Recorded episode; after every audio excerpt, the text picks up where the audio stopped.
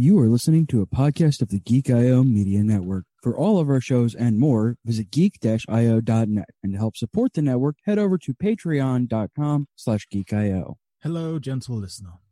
While Geek.io holds its talent to the highest standards, what follows will likely involve the sort of language usually reserved for sailors on leave. If you're of a delicate disposition, then perhaps you would consider a different podcast. Told you this is not a toy. You're gonna get us killed. I can get us out of here. I just got us out.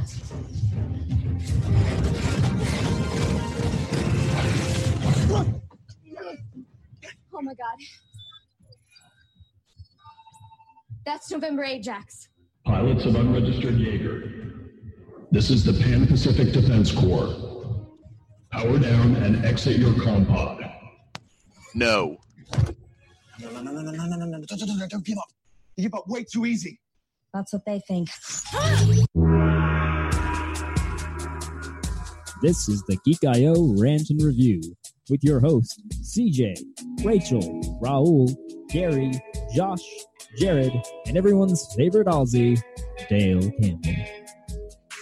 This week, all right, boys, let's hop into our robots and get us some kaiju. We're talking about Pacific Rim Uprising. Did he put himself in? First of all, yeah, I like how Jared had put put himself into there, and he hasn't hosted a show in like six months. Hi, everyone. It's the What's a Jared? Isn't that the jewelry store people are always bitching about? Yes, every every kiss begins with Jared or something. This is the Geek IO Show, your podcast your playground, episode number 238, your rant and review of Pacific Rim Uprising, and also other stuff that we're talking about here in a second. I am your host, CJ. Man, I'm glad they removed that dumb Jake is a bad pl- thief plot boat. Am I next? Yeah. I'm Get Raul.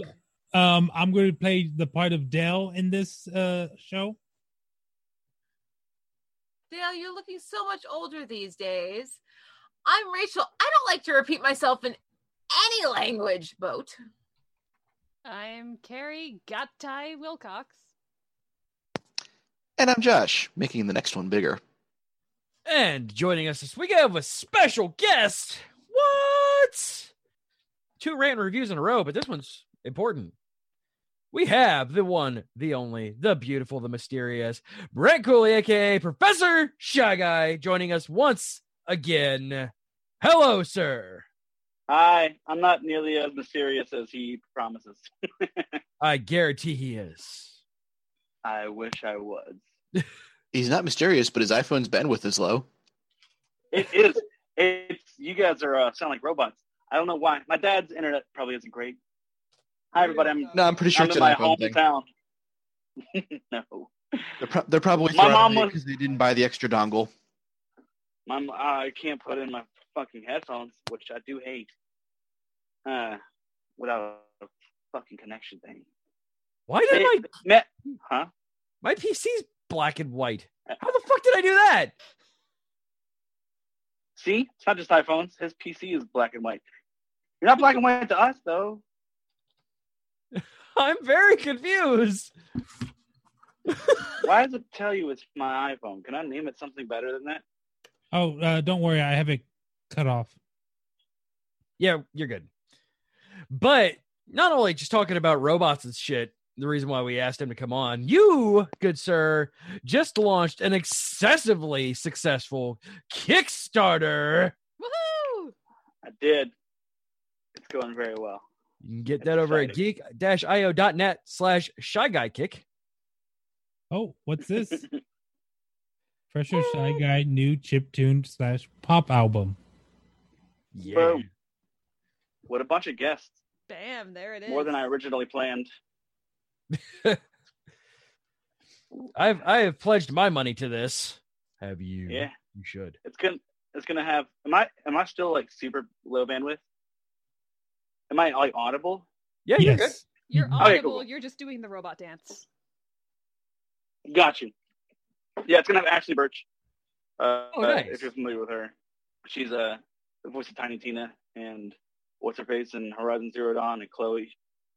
And what's her face? Free. And Fortnite, she's in everything. I haven't played Horizon Zero Dawn. I really want to. It's So so it's gonna have good. Matt Mercer. It's amazing. Yeah, I know Horizon Zero Dawn looks really good. Matt Mercer's gonna be on it, who's like McCree Wow.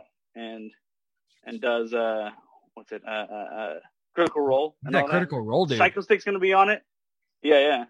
Anybody ever listen to Psychostick? They're really good. You should go listen to Psychostick. I have not. But they're also gonna be on it. And Brina Brina Palencia Fucking love and that Lauren the Metroid Flea. shirt. Oh yeah, that one you can just buy right now. I'm gonna design. It depends on what the cover is. Uh, it's probably gonna be kind of horror, horror themed. Uh, uh, so I'm gonna change the shirt, but th- you can get the Metro shirt right now from my Etsy store. I make them myself. You should. Everybody should watch the video after this. I, I, I, it's one of my favorite things I've made. Can uh, have Ridiculous and gross. blood, sweat, and tears on your shirt. Oh yeah, this is mostly just. Mostly just sweat. So much sweat. So okay, I have to ask because this just hit me as amusing with your stretch goals. C- can you go into more explanation of the uh, shoes with soles completely intact? Oh man, I left them downstairs. My my my shoes are fucked up. I have shoes with. They're like you can see they split to two different things. Like it's not just sole from shoe. There's like a third floppy layer in there. But I reached that stretch goal, so I'll be buying shoes when I, when I get my Kickstarter money. So, Uh, so you're saying your soul searching is over? yeah, no, I got.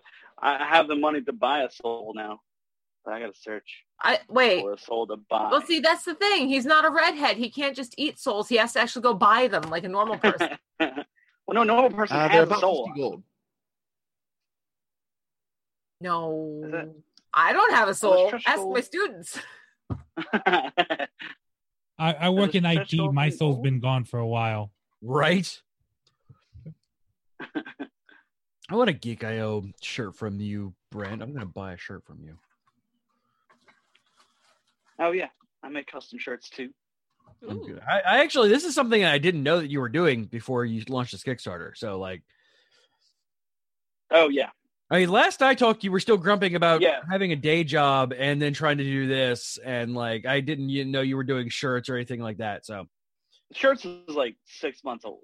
I mean, I've always kind of made shirts, but like now I have a whole Etsy store and have a bunch of shirts, and it's like part of my income. But yeah, there's no day job for a year, a couple of years. There now, you go. A few years now. yeah, like it's been, like I said, it's been other than like on Twitter and shit. You, it's been a hot minute. Yeah. since we had you on the show. So, Yeah, yeah. I have missed you. I think it was actually your uh the launch party that we did for um History one. History dash One One. Oh yeah, yeah. That would have been right at the end of job stuff, I think. No, that would have been. That would have been. No, that would have been after job. Huh. Job being done. Either way, that, that Oh. part is not important. I Did just you, upgraded my, um, uh, I did it. I you just do added Steven Universe shirts too. Yeah, oh, yeah, yeah. I've got a bunch of those. I was watching that right before I came up here to do this because I'm catching up on season four. Me and my best friend are catching up on that. Oh, Just to the part where I don't want to spoil anything. So so tell us about this new album, man. Um, it's gonna be kind of like the old one. So the pre my previous album was like uh pop opera. Like musically, it was the same, but it had like an arcing story, and Which I love, by the way. it wasn't about specifically nerds. Thank you. I'm really happy with that album. But uh, I didn't kickstart that album and I found out that was a mistake. Uh, always kickstarted because I made more in the first day of this fucking Kickstarter than that album has in the two years it's been on Bandcamp. So like kickstart stuff, if you do music, because it, it's just it'll get you a lot more attention. It has like built-in like um advertisement kind of thing. Like it has it has a whole community thing about it. I don't know. Kickstarter is I like it. Either way, this album's gonna be just about like specifically nerdy things like the old ones. Like I got a song about like Slither, which nobody knows Slither. I was just talking about that. A song about Undertale that's already done, and it's gonna have a song that's about. I was gonna. I was talking to the Psycho guy Rob about what to write about for like a horror movie type thing, and we both really like aliens. the movie Alien, Alien. Uh, so we're gonna write, I think, about how xenomorph goes and kills a bunch of slashers. That's gonna be a more silly song. But I think the xenomorph would kill pretty much any slasher. I don't know, how's it gonna kill Yeah. Freddy? Because it doesn't really sleep. Yeah, We'll yeah. figure that Fre- out. Freddy versus Freddy versus Alien confirmed. But the alien doesn't sleep. I don't think it has sleep cycles. Certainly, fucking Um, doesn't dream. I don't think. Yeah, I don't know if it can ever hit REM. So Well, like, wait, the alien does have And- hibernation, don't they? But do they hit REM sleep at that point? Which is the only point that we they would- yeah, no, that that is a good point. Yeah, when they're in aliens, when they're all fucking on the roof of everything, they are just all chilling. They're taking a big fucking weird nap. Hmm. Interesting. Asking the deep questions here on the Geek IO show. Yeah, but they're also like, if you've seen, which I'm counting, Alien, all the new ones, uh, they're manufactured. So do Do does xenomorphs Robots dream of of acidic sheep? Yeah. Uh, I guess that's the questions that we'll ask in the song. I hadn't brainstormed it yet, past the fact of getting to the idea. Um, but yeah, my, and then I'm gonna make yeah, so it's gonna be a chiptune, What happy chip rockin', tune? sometimes heavy album. Really? Mm, I never yeah. would have guessed. You're making a chip tune album. Yeah, Yeah. come out of your uh, way to jump out of your uh, comfort zone there. uh, I'm actually gonna make. So we reached a stretch goal of 7,500. I'm gonna. Um, Oop. you can And he broke. Game Boy and play it. Listen to the album. Yeah, You don't I have to have it. So what? I am so freaking interested about this freaking Game Boy album that you're doing, dude. Yeah. I'm I'm gonna make the digital version where you can just play it in a CD player and you just download or whatever. But you'll have the option to I'm gonna I'm gonna look at getting cheap LSDJ carts and try and sell those. And like if somebody wants to have a, a Game Boy version of the album, then they can put it in their Game Boy. Are you still using the Game Boys? The guitar? Load up each. You have to load up each song. So what? Did, are you still using the Game Boy as the guitar? Or you, did you get another Game Boy for separately for this? You mean the NES guitar? Oh yeah, yeah. I have the NES guitar. I'm yeah, yeah. I, I still have that one. I'm gonna sell that one. I've sold that one on the Kickstarter. I'm just gonna more updated version of the same guitar, just a little more solid. Uh, that was one of the first guitar? that guy made. Uh, uh, an NES guitar. Yeah, uh, just an NES guitar. no, move up to Uh, the Super NES. No, You have four oh, different buttons. Yeah, no, that's not as that's not as comfy. The N64 guitar has three notes Oh. for some reason. oh Jesus!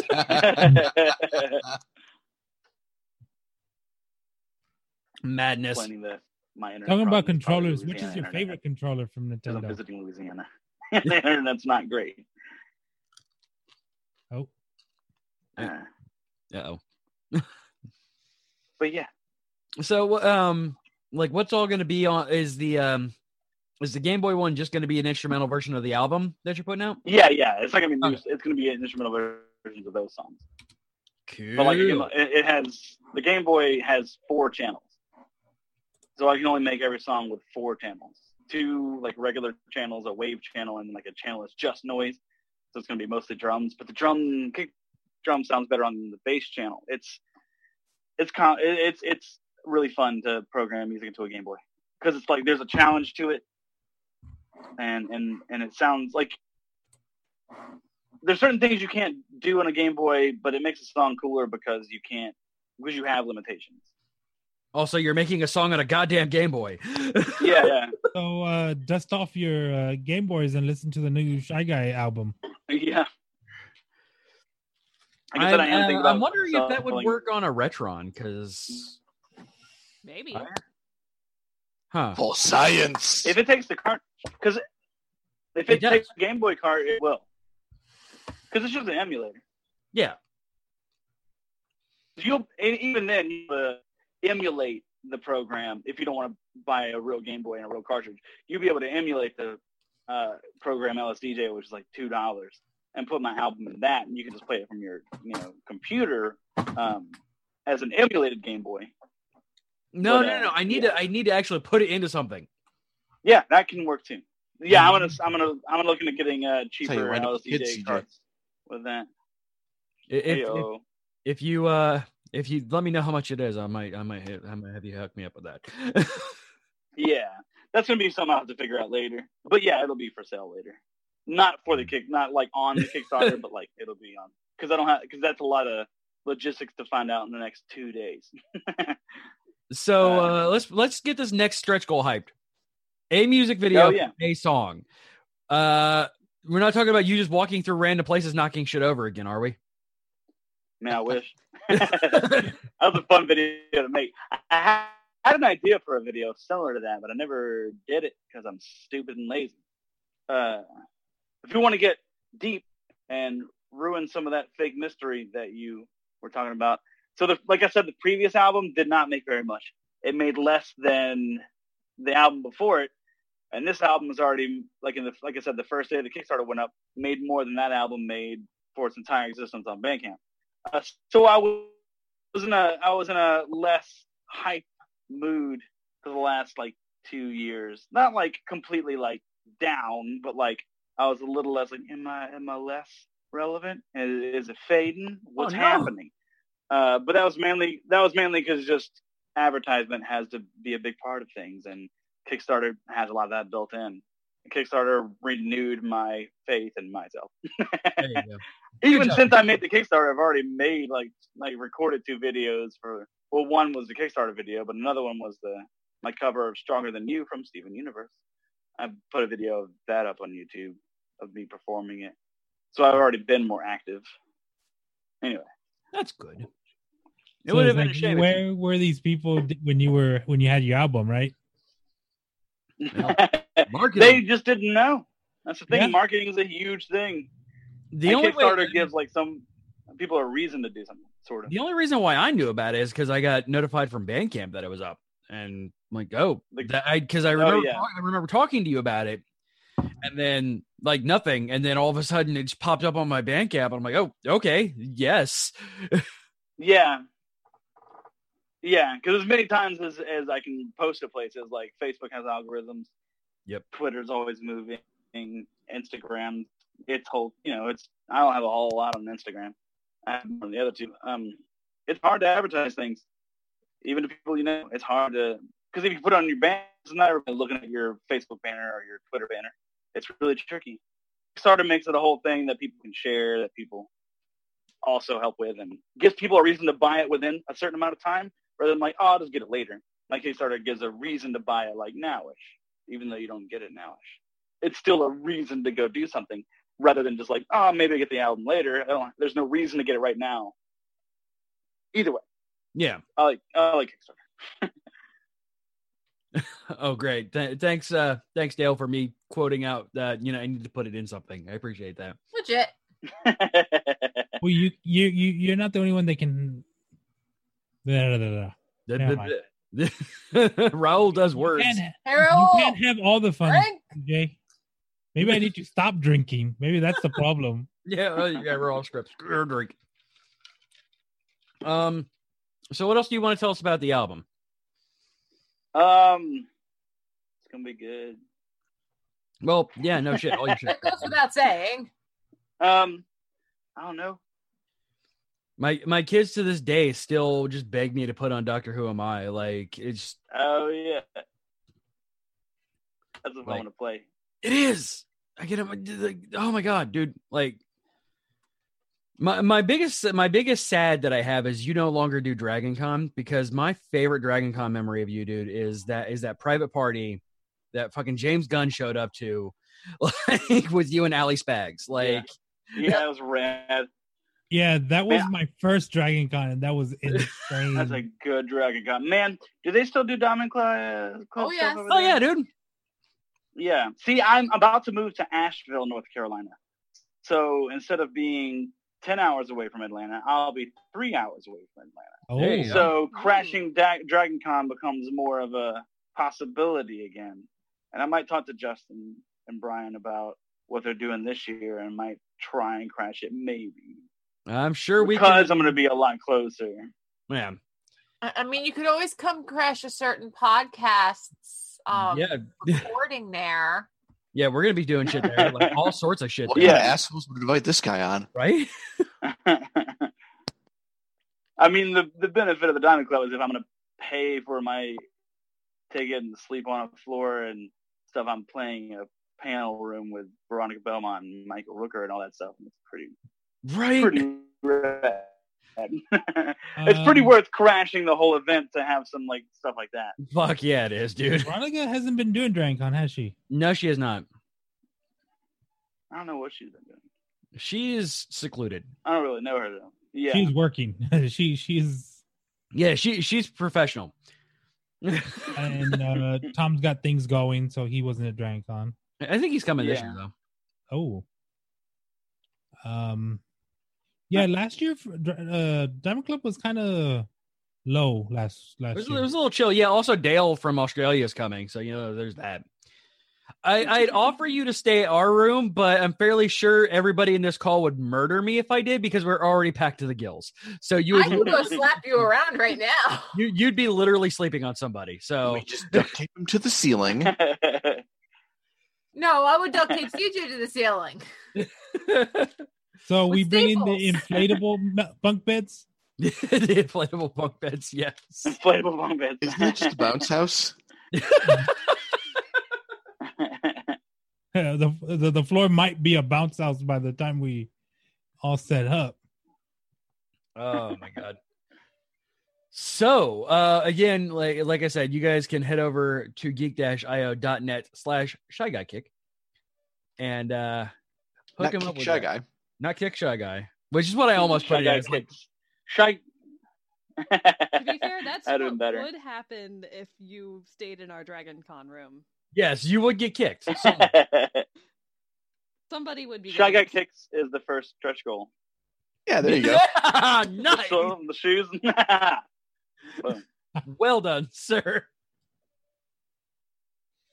So this album's got a lot of soul on it then. Eh, not yet. I gotta buy the soul to put in the album. Oh, so you're playing a little That tongue in cheek right now? Racist. Tongue in cheek.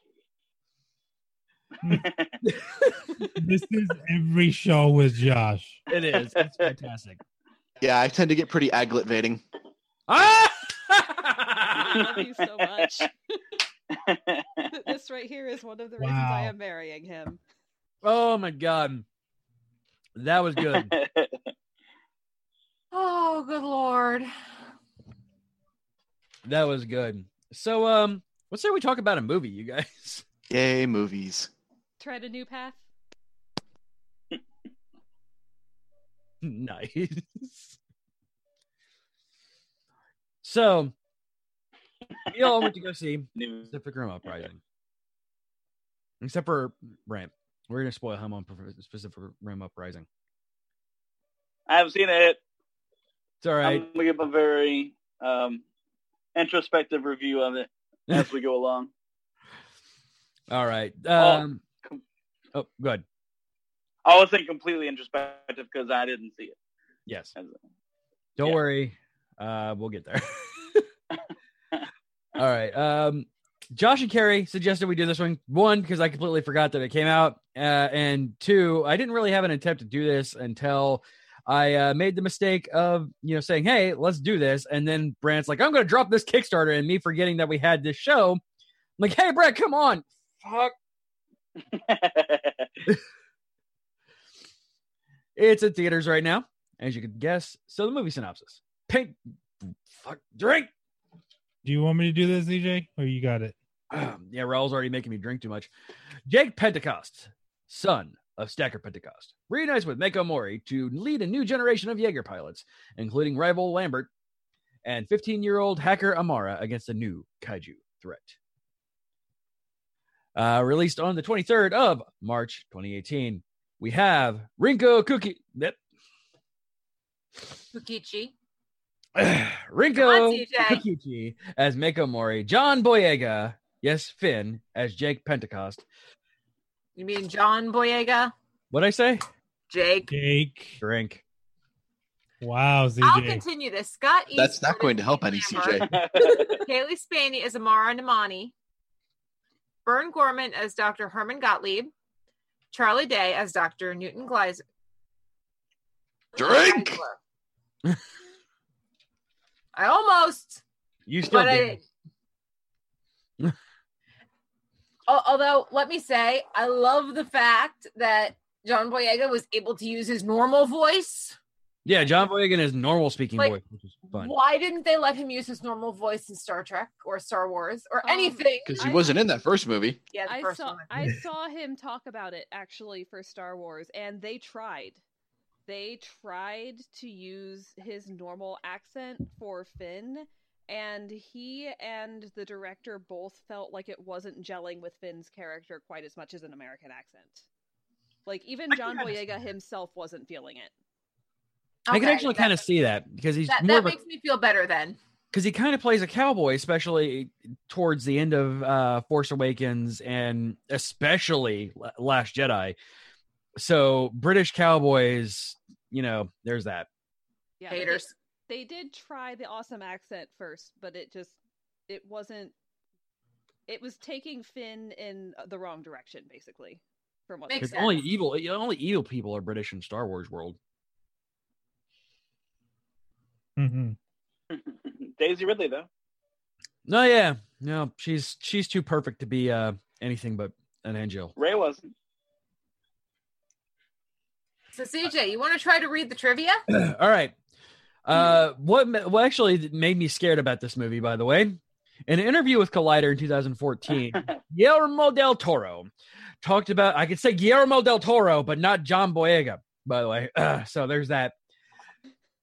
Uh, talked about setting the stage for Pacific Rim 2 in 2017, and stating it's a few years after the first one. It's not an immediate follow up.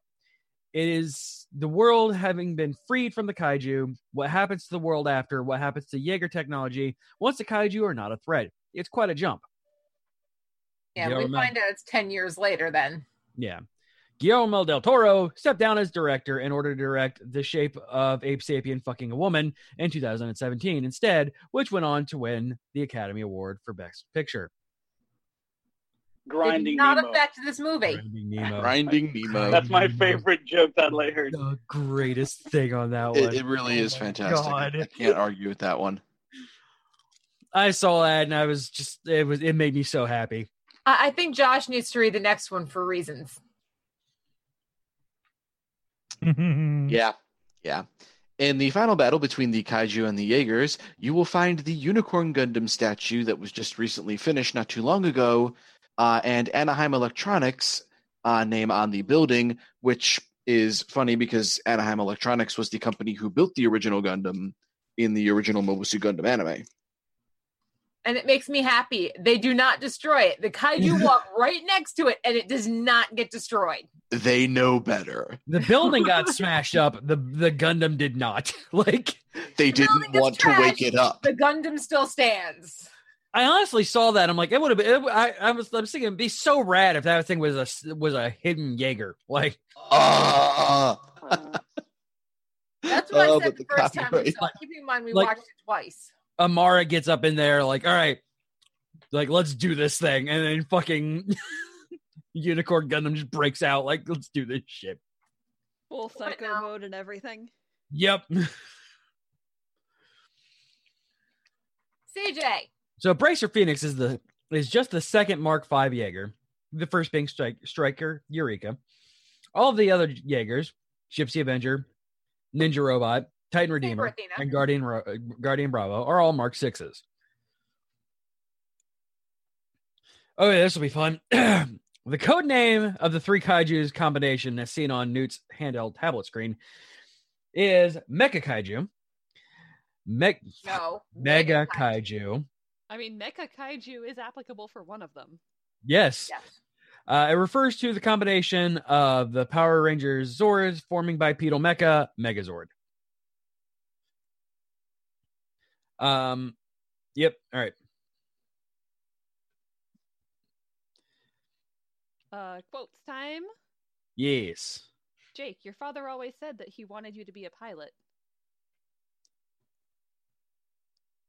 Raul, do the British guy. He said a lot of things. Damn I'm it! not a like he was. I could have done that. I don't have a British accent. You're no fun. Damn it! Unlike other Robin Pseudodale, Hoods, you are not you are not working, Pseudodale. Bad Pseudodale. Yeah. Dale's more British than you are. Well, yeah. Well, yeah, he's on a penal colony. That was last night after he finished drinking. And we've reached a new low. the kaiju. They're gonna come back. And I'm not gonna be stuck waiting for someone else to save my ass. Not this time.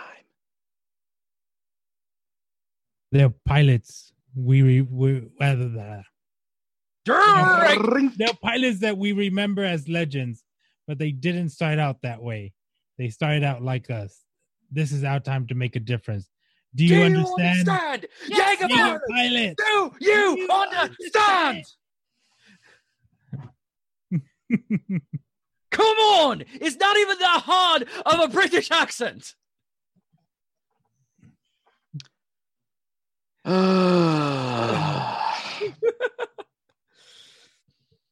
All right.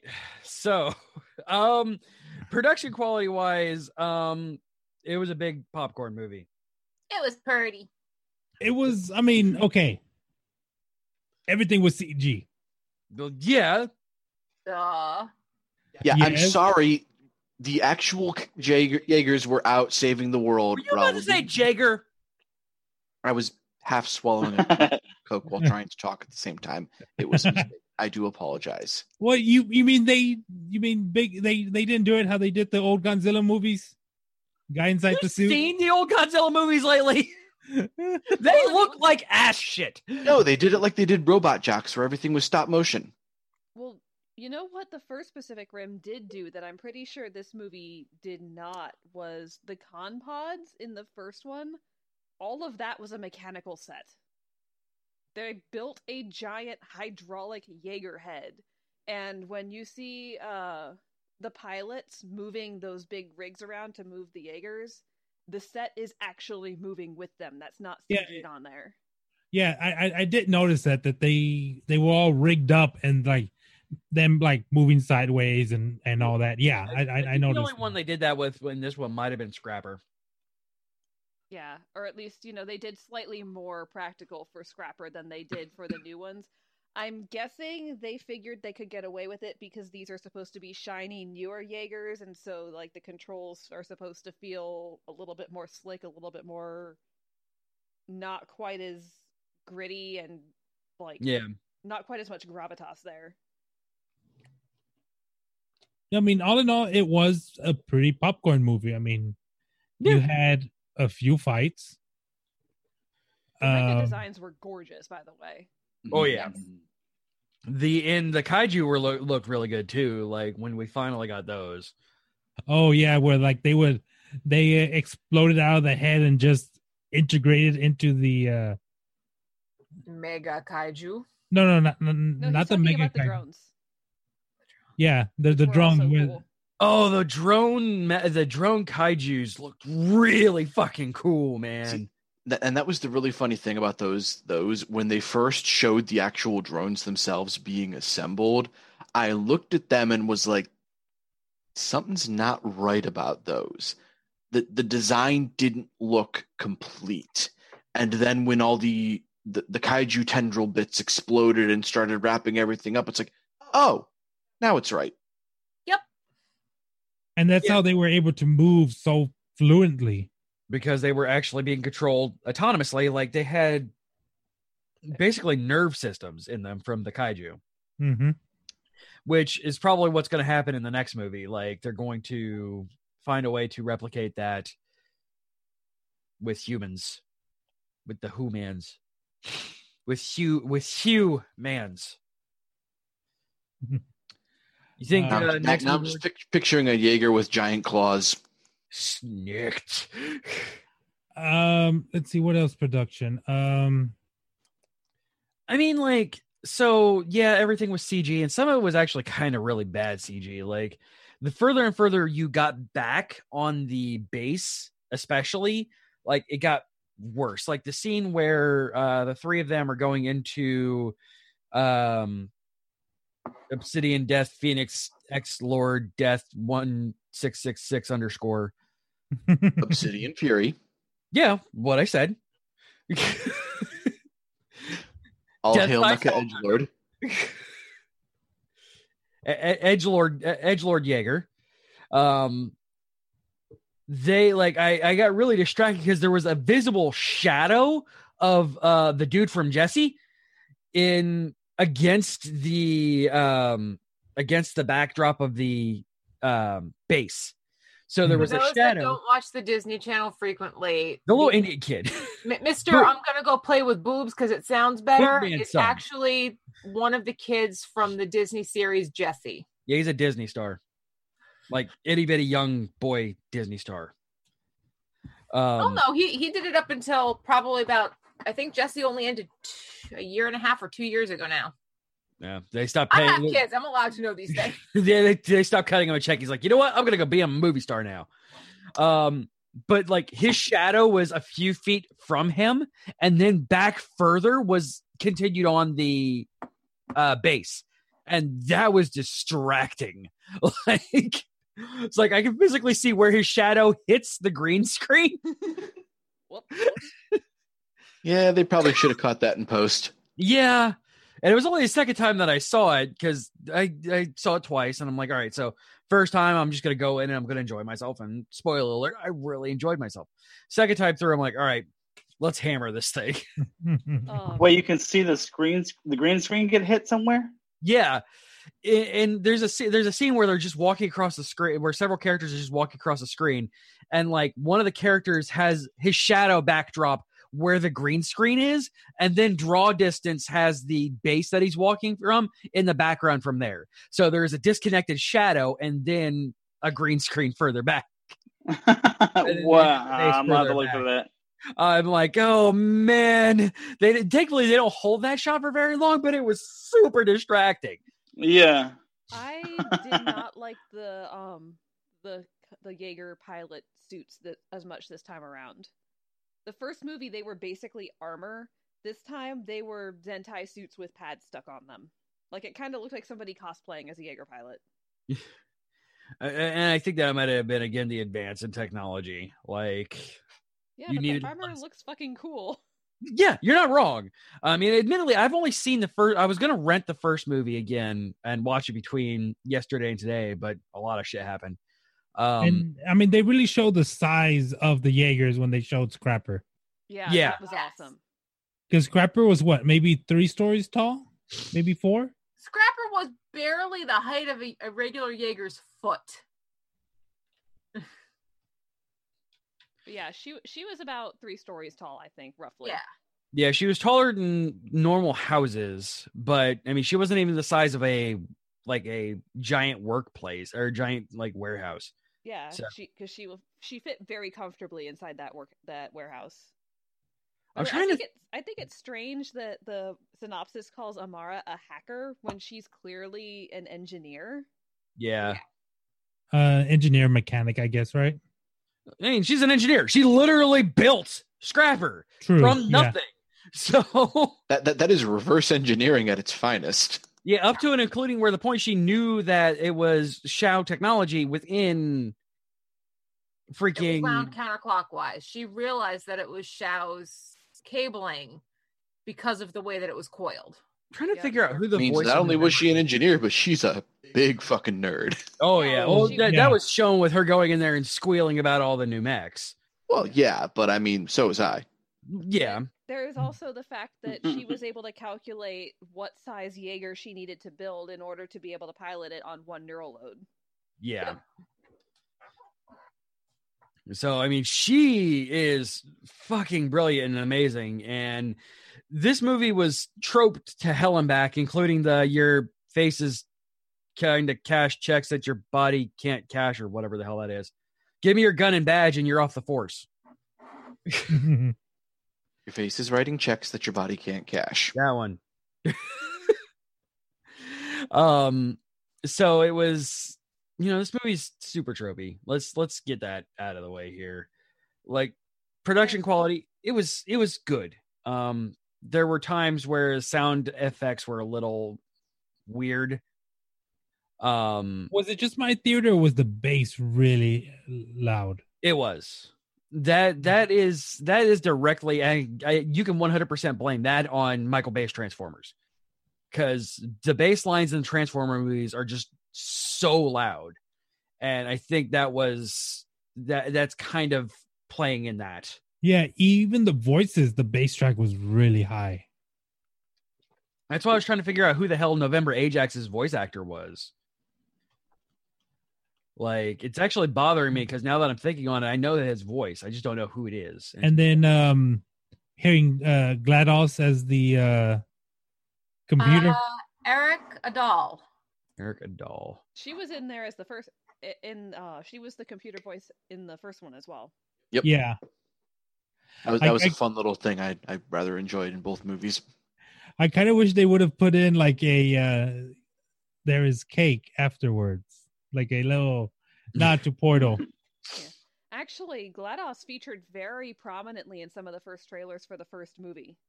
Yeah. CJ, Yes, dear. do you want to know why you know that name Why or that I know voice? Why? Transformers: The Last Knight. Bumblebee's voice. Yeah, there we go. Hey, they I never picked saw Bumblebee. the Yay! Last night was good for something. Finally, No, for no, no, it wasn't. remember only if only to make, to make me remember a voice actor. Yeah. Yeah, Is it- he's wait. only actually done two movies as the voice. It was Godzilla back in 2014 and Godzilla. Which He played Godzilla. That would be rad. Is it wrong of me to think poor poor Tokyo? First they get fucked up by Godzilla, they rebuild, they get fucked up by kaiju, they rebuild, and they get fucked up by mega kaiju. The Mega Kaiju was one radioactive breath away from being Godzilla. Let's face it. Oh, and they did the whole running down Main Street Tokyo. Yeah, that was Yes. absolutely a uh, pass towards Godzilla. Like there was no doubt in my With, with mind. the ladies tripping and falling and the guy picking her up. That is completely paying homage to Godzilla. Uh, can uh would this be in well production?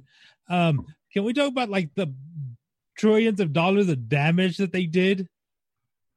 They don't disown that. Like unlike in other movies where they kind of hand wave it over it, they realize what they're doing with that. Like Tokyo, they get a made building, and you get a building, and you get a building. Tokyo, they made sure was evacuated before they were destroyed. Exactly. Oh, and they, they say as much. Like all civilians have been evacuated to underground bunkers.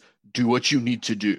Yeah, Sydney, Yeah. they were trying to Sydney. They realized the cause, the the casualties that were going on in Sydney, and they were not happy with that. Yeah, and you see eh, during the Tokyo sequence, you see people getting into those bunkers, and in the beginning of the movie, you see people are still rebuilding from the last movie ten years ago.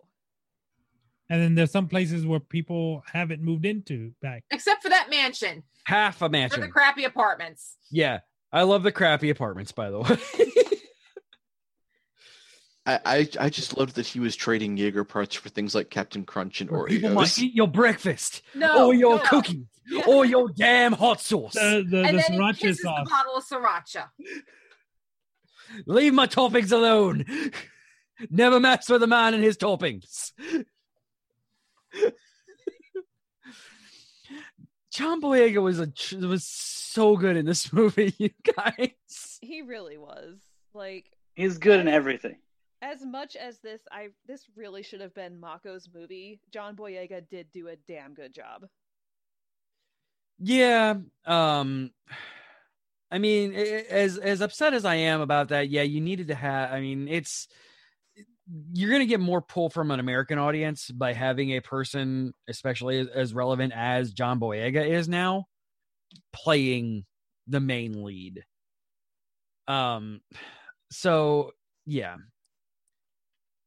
Well, Uh, From a um, narrative standpoint, it could have been Mako j- getting back into the pit, getting back into the into the cockpit because all the other pilots are gone. It could be her trying to put together why this why Obsidian Fury is reading similar to Gipsy Danger. it could have been her in the spotlight. And I mean, I'm not I'm not hating on John Boyega because he did do an absolutely brilliant job and he is a great actor and I love that if they were going to free, fridge Mako and give somebody else the lead, I'm glad they picked John Boyega to lead the movie. and not Cl- and not Clint Eastwood's baby. Like, yeah. Like not not giving it to Captain America. Like, and I don't hate the whole movie for doing this, but it does need to be called out that the character who has a test named after her for treating women in film got put in the fridge for basically no reason, and that wasn't cool. yeah, I, I I agree completely on that one. Um, I mean, I'm uh, like on a That quote unquote. make, that doesn't make the rest of it a bad movie. I just had to. I can't review this movie and not point that out. I mean, I'm more like as a as a self uh, self avowed feminist. Like, I'm more upset about Jules, like her whole part. Yeah, that actively pissed me off. Yeah. I I agree with you there. Which one was Jules? The girlfriend. Exactly. The Exactly. lamp. Hi, you Yeah. either. Yeah.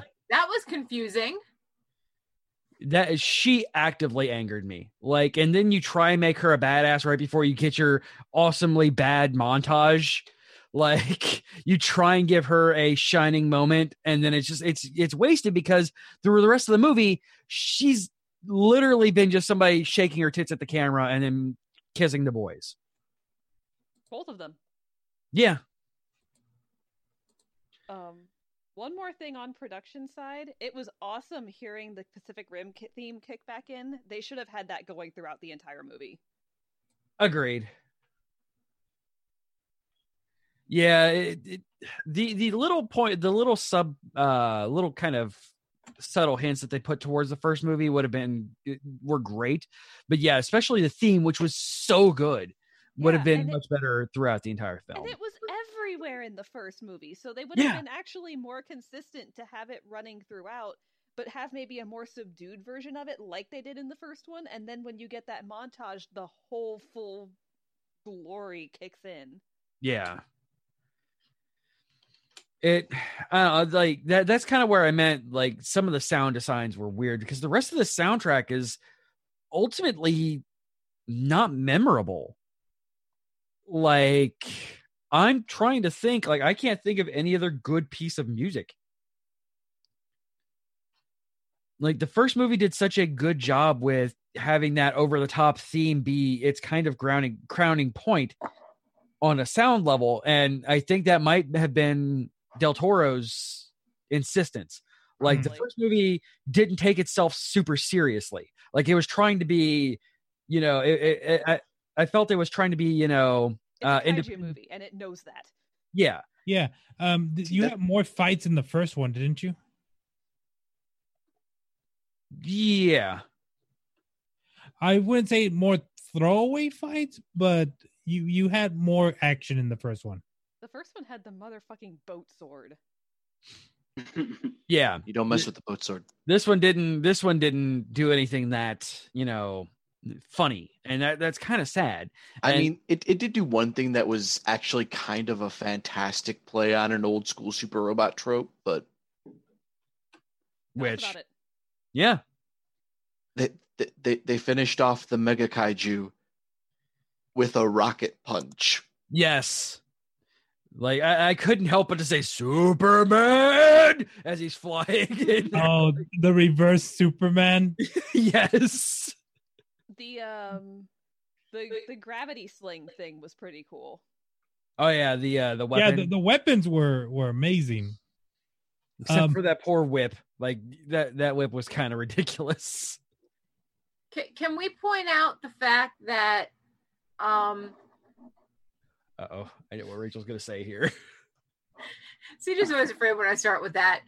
Um, that Saber Athena with with her completely badass double sword action. Correct me if I'm wrong. Didn't it have one of the Asians and the Indian girl in it? Which Yes. is technically two Asians. So it technically had two Asians In the ninja bot. in the ninja bot. That was the yellow one, right? God, Raul, Jesus Christ! No, No, it was the red one. It was like a reddish orange color, yeah. Yeah, she she was almost. I want almost want to say like the pumpkin colored one. Yeah, she. I mean, yeah. to, to be fair, they also pushed the Indian doctor button. Well, Yeah. yeah, that. But he- I, I think that's like the, the egregious Mako situation aside. My biggest qualm with the movie was to me, it felt very clear where Guillermo del Toro's influence stopped. Yes, absolutely. And it was mainly with the cadets. Like, I don't think, I don't even know if Del Toro would even have wanted tho- that whole cadet sub point at all. Like, Yeah. because each of those characters felt like they were a. th- there was no way that Del Toro would have made those characters. yeah, the, the the the cadet characters were kind of flat. Well, uh, they were kind of flat and kind of just there as like half-hearted nods to the previous Jaeger pilots.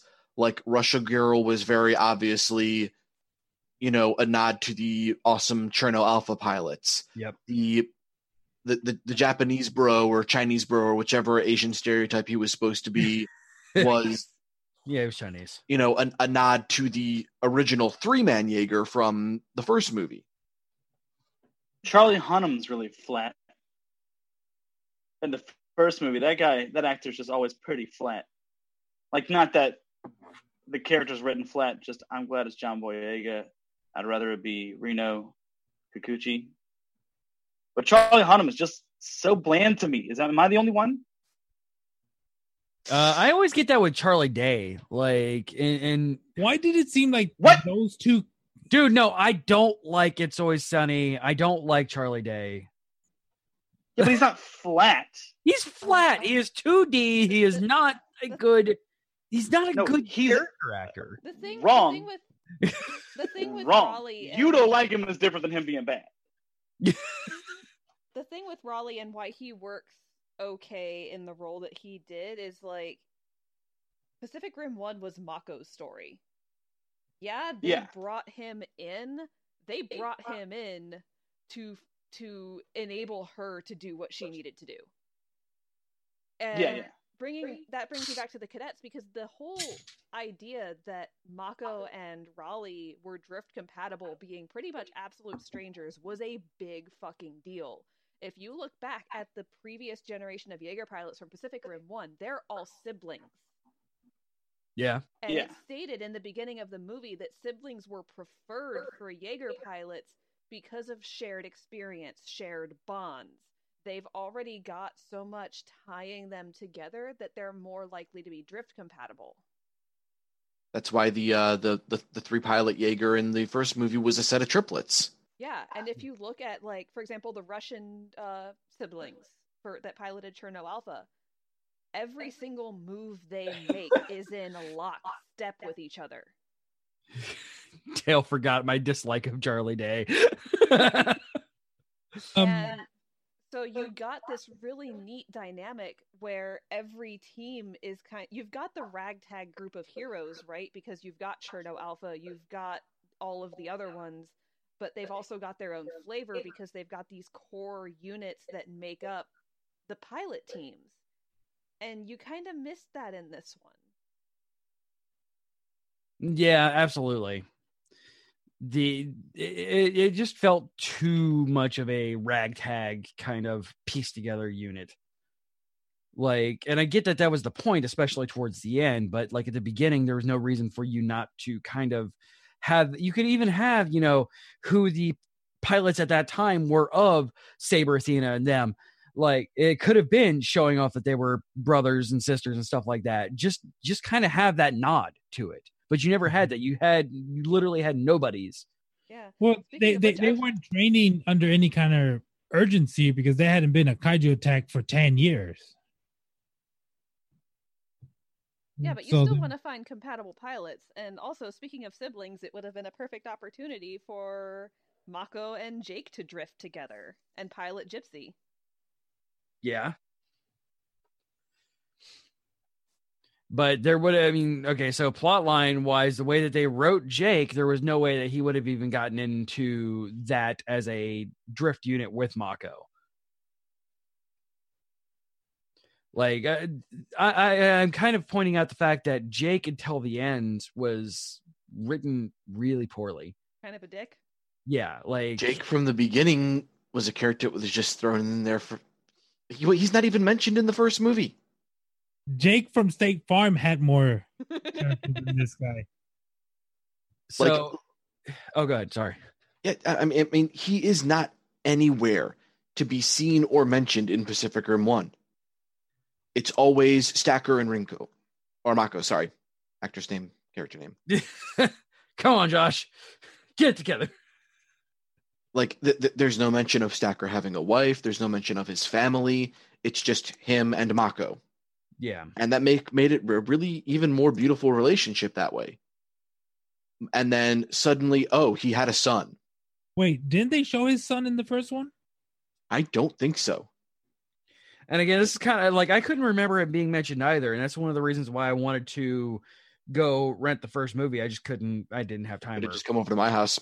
No. I got I've I've got the Blu-ray that comes in a Gipsy Danger box. Uh, I don't doubt that. well, I'm stand I'm sitting here with a fucking giant Gipsy Danger on my desk. Yes. He glows. She glows. They glow. Thank you. Um, they the they their pronouns. I'm pretty sure they refer to Gipsy as a as a she in the first They do. movie. Uh, well, I don't know in the first movie, but they definitely say you know Scrapper's a girl. You know, um, Um, Saber Athena's a girl, which by the way, that design is so pretty. And can we talk about the uh the chest rockets on uh oh what's the big one's name? CJ. Uh, Guardian Bravo. Guardian Bravo, yeah. I only know that because like Guardian being big tank, like that's what that that's what made me think of that one. Like, was it Guardian Bravo? Yeah, it was definitely Guardian Bravo. Yeah, were they the um Or was it The Titan Redeemer? I think it's Guardian. Where the pilot will flip flips through to the other side and the rockets like slide around the torso Yes, to lock that into was place in so the back. cool. That was That fucking was fantastic. So cool. I do love how like and this one did preserve at least giving all of the mechs their own flavor and their own strengths and weaknesses, and I really enjoyed that. Definitely. Um, I really liked Scrapper. Yeah, the mechs Yeah. themselves, like the, the mechs were good. The mechs were so well done, and that's that is one of the many reasons. Like, yeah, I mean, it, it, and it would have much. I I think it would have got the same kind of feeling if maybe Jake would have died. Not Jake. Um, Captain America would have died. Like, I think that would have grabbed that kind of thing, and yeah, it would have been a lot more interesting at that point. But we had to deal with Captain America being around. Um, Oh, the co-pilot. yeah, uh, the one who's so freaking bland that Lambert. No, yeah, Lambert. Yeah. More more vanilla than Jake's ice cream. Yes, exactly, and less toppings.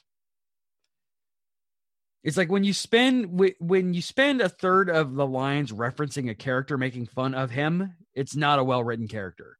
Like you didn't even get that with fucking Newt. Um, which I made a joke to Rachel that if this movie would have been made in the 1990s, Newt would have been played by uh, Stanley Tucci. No. No, um, who the hell did I say?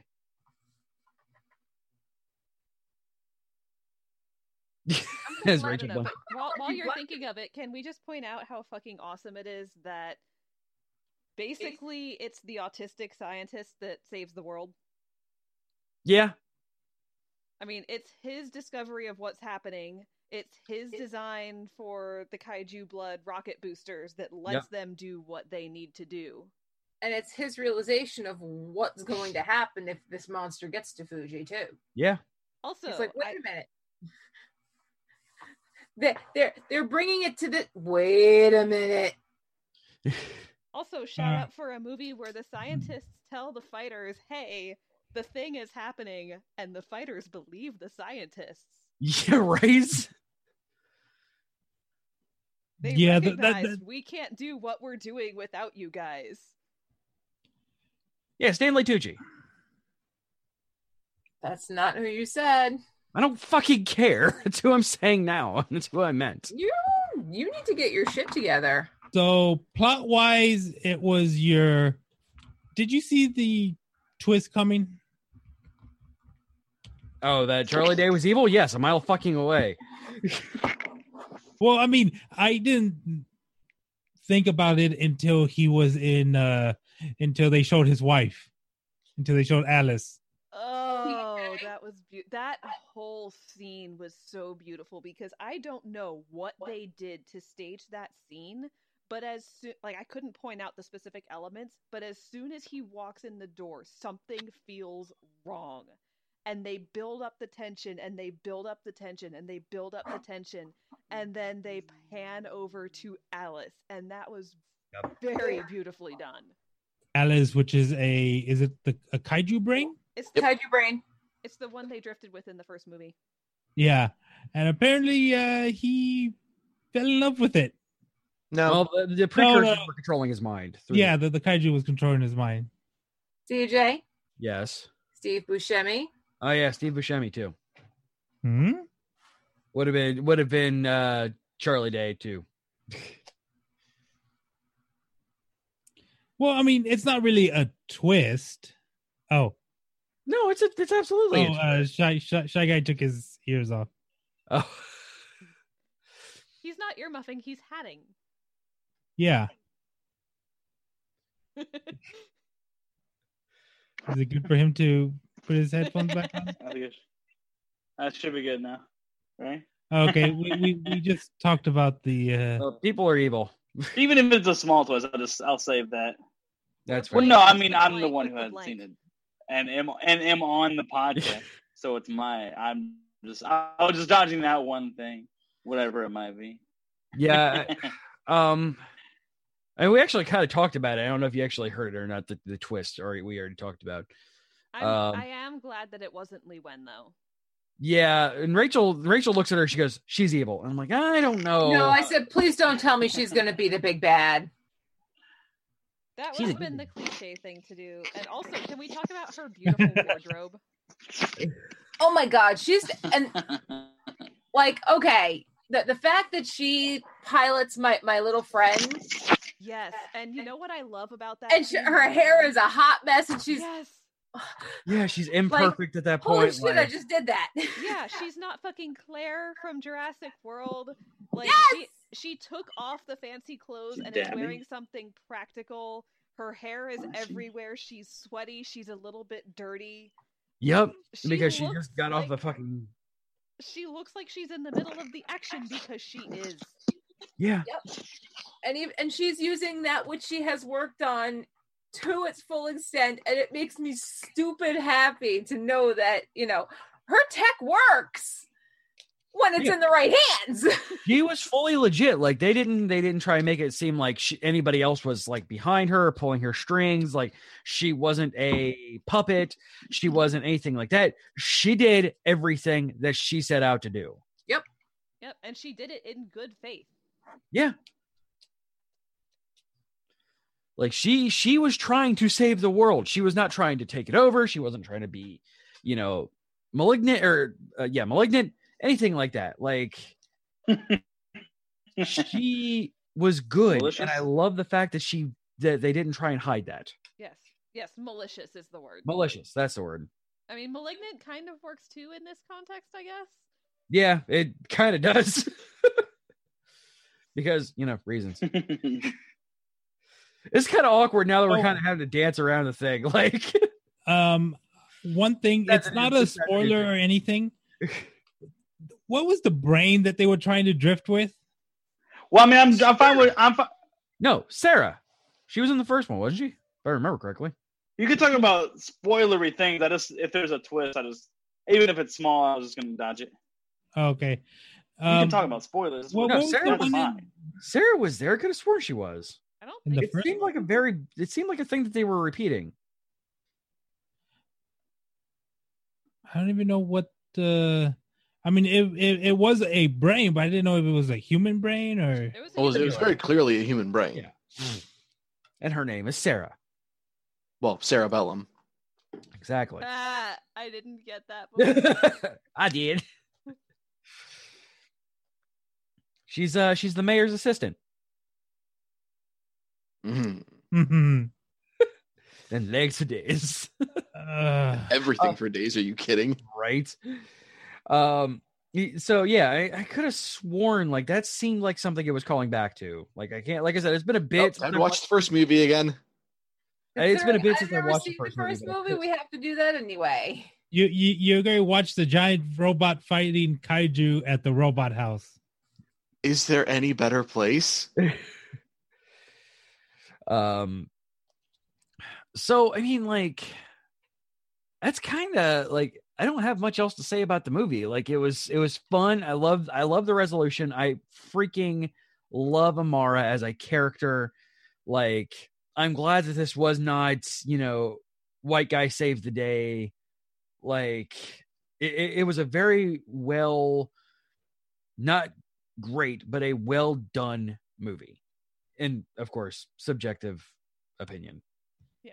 Like i i still had fun. I still enjoyed the movie. There were things it could have done better, and like Josh said, it's pretty clear where Guillermo del Guillermo del Toro stopped Ah. because even though, yeah, Guillermo del Toro made a great kaiju mecha movie, he didn't forget the people. He didn't forget their stories, the tiny details. That's why we watch his movies. Well, in the first Pacific Rim, you had you you had this constant flashback to the uh the commander's backstory. hmm Yeah, like they're the people, the characters in Pacific Rim One were people, Yeah. and it showed, and it packed a punch, and you didn't get that quite as much with this movie because it wasn't him doing it. It was still a good movie. Yeah, it definitely did not have the Del Toro flair to it that the that the original one did. You know what it was also sorely missing? Boat swords. Hmm. Ron Perlman. Yeah. he was in the credit scene. He was supposed to come back. Wait, in what credit scene? The end credit scene. at post credit end of- scene. Where the hell is my show? Wait, You in the first one? Yeah, you never saw the post credit scene for Pacific Rim 1? No. Oh my god. There's a post credit scene where he's cutting his way out of the kaiju that ate him. Oh yes, I I remember that one now. because he's a boss. So Yeah. then, should we take a break and then on the other side of this, go ahead and rank, uh, go ahead and rank rank this up among the titans that we have ranked before? Do do do do do Yes. do do Yeah. do it. So then, my friends, it is time for us to play a song, and for you podcast listeners to hear an ad and then hear a song. I wonder what kind of song is going to be. I don't know. I'm thinking uh Bon Jovi. Shit. Oh, that is shit. um, Ooh, ooh, living on a prayer, please. some maybe some Boston because I'm gonna Uh, some uh, walk this More way. Oh, I I know. Uh, Friends in Low Places. Let's play some country on here. I can play that right now. Dude, I was play, I played a so- yesterday. I was in my mom's friend's house. I'm visiting my hometown, and I played a song of mine on my acoustic or his acoustic. Doesn't matter. I played a song. and I sang a song. And he's like, "Oh man, that song sounded really good with their Red Hot Chili Peppers." Like Anthony Kiedis could just put some emotion in that. And I was like, Fuck. "You, I wrote to not put emotion in it. You old fucking bastard." I hope he's not watching this. Play Freebird? Play Freebird. Um, Dude, ti enough time hasn't passed to turn the Red Hot Chili Peppers to classic rock yet, right? yeah, they have yeah, I think so. like the early '90s, like the '90s stuff. Pretty much anything '90s is now classic Somebody- rock. it's been Oh, over 20 years, 20 yeah. years for a lot of it, or for Oh, some Let's, of it. I let's be fair. Red Hot Chili Peppers are California rock. Yeah, it's still. All right, guys. So I'm gonna Shy Guy sent me some stuff, and I'm going to play a song that is completely appropriate for this show in particular. So, fresh off his new album, here is Monster Love. Stay tuned.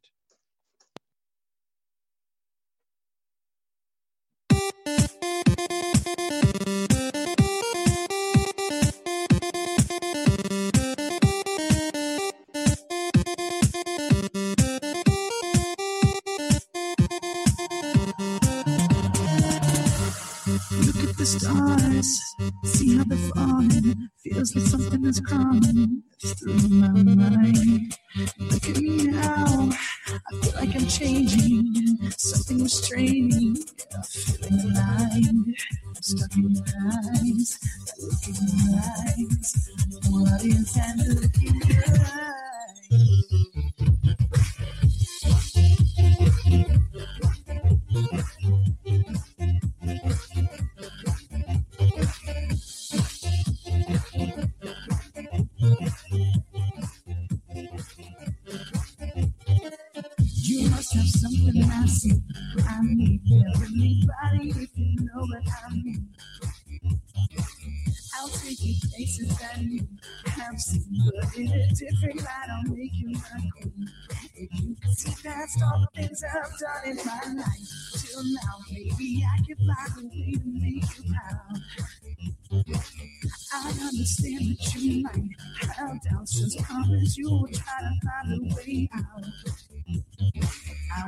A monster, baby, till you forgave me.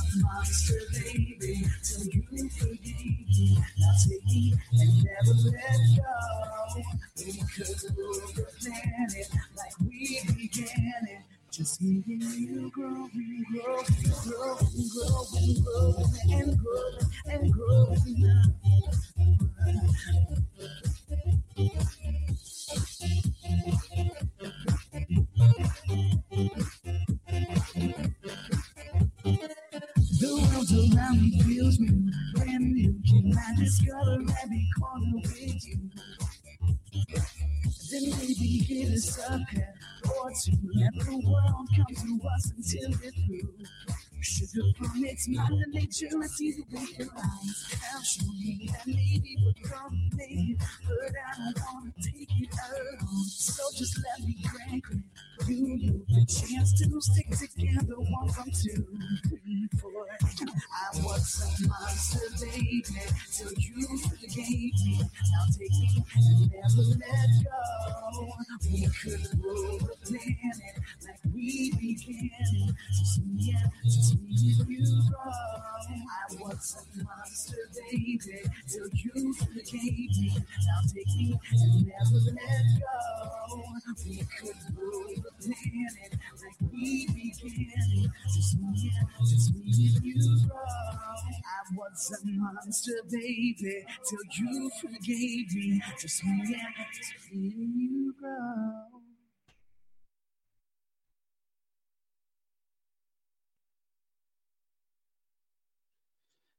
Oh my god. So good, dude. It's unfair. It is unfair how good your shit is. The uh, low bandwidth giving you some ideas for a new song.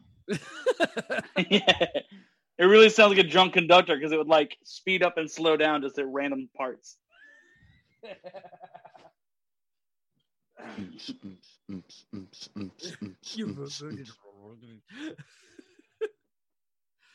yeah, it's So just- I, I was trying to remember. Weird. All the Jaegers are nuclear powered, or just a few of them are. I'm pretty sure they're all nuclear powered.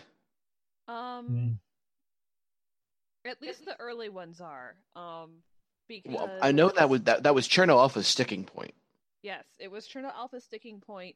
Um, in Pacific Rim One, a lot of the newer Jaegers, because Gipsy and Cherno were from an older generation. They were like Mark twos and threes, and they were all nuclear.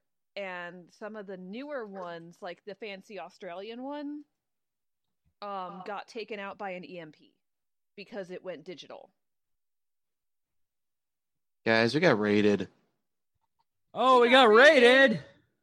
Oh, misery. Thank you, Ritual You missed my song. Ritual misery. I am in misery. Oh my god.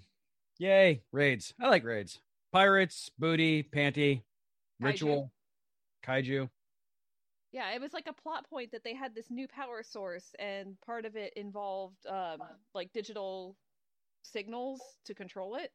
And the kaiju were able to wipe it out with an EMP, and that's why they were able to continue fighting with Gipsy because Cherno Alpha got destroyed, and Gipsy was the only nuclear Jaeger left. Yep. So I don't know what they did with the fives and sixes if they if they put nuclear back in at least some of them, or if they all went digital. Well, they kind of like played at that with the um, Gundam Death Scythe Hell, um, Obsidian Death Stroke six six six underscore XXX Sephiroth.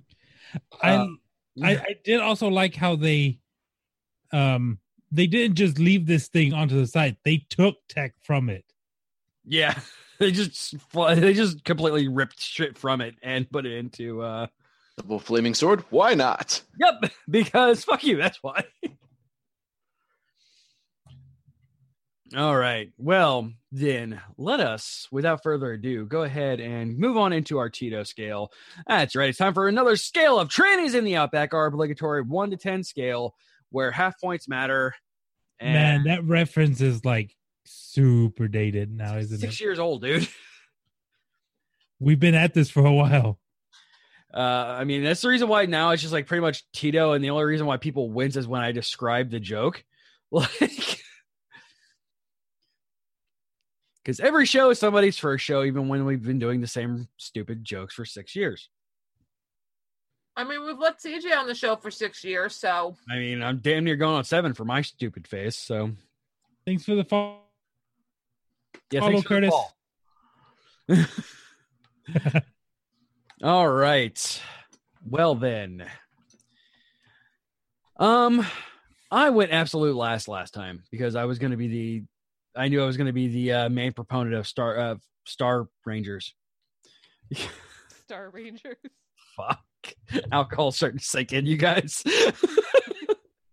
Just starting Yours now. is in the teacher cup. Mine is in the kitty cup, so my kids will never know. Uh, I'm a teacher. No, the kitty gets the milkshakes.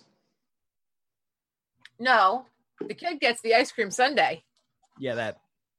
Is it a meteoric rise into Eleven o'clock at night, Rachel. Oh. Are you can do- she judging me, what she wants. Raul? Says the man who goes to a convenience store with his friend at like two o'clock in the uh, in the morning after we're done recording Maniple stuff. I don't want to hear it from you. And I get burritos and and and ice cream. Yeah, Ah, that's Exactly. burritos. God. Raul, it's not. are you judging Wawa. me? No, I'm not judging you because you'll be within striking distance within a few months. Good man. And Smart she man. remembers Rachel is the Pepperidge farm of this house. Raul, remember, I have nails. You don't like them, do you? Oh, no. Oh, Look, look. It's a bunny rabbit. It's oh, See my ice cream. And the best part of this ice cream is it's vegan.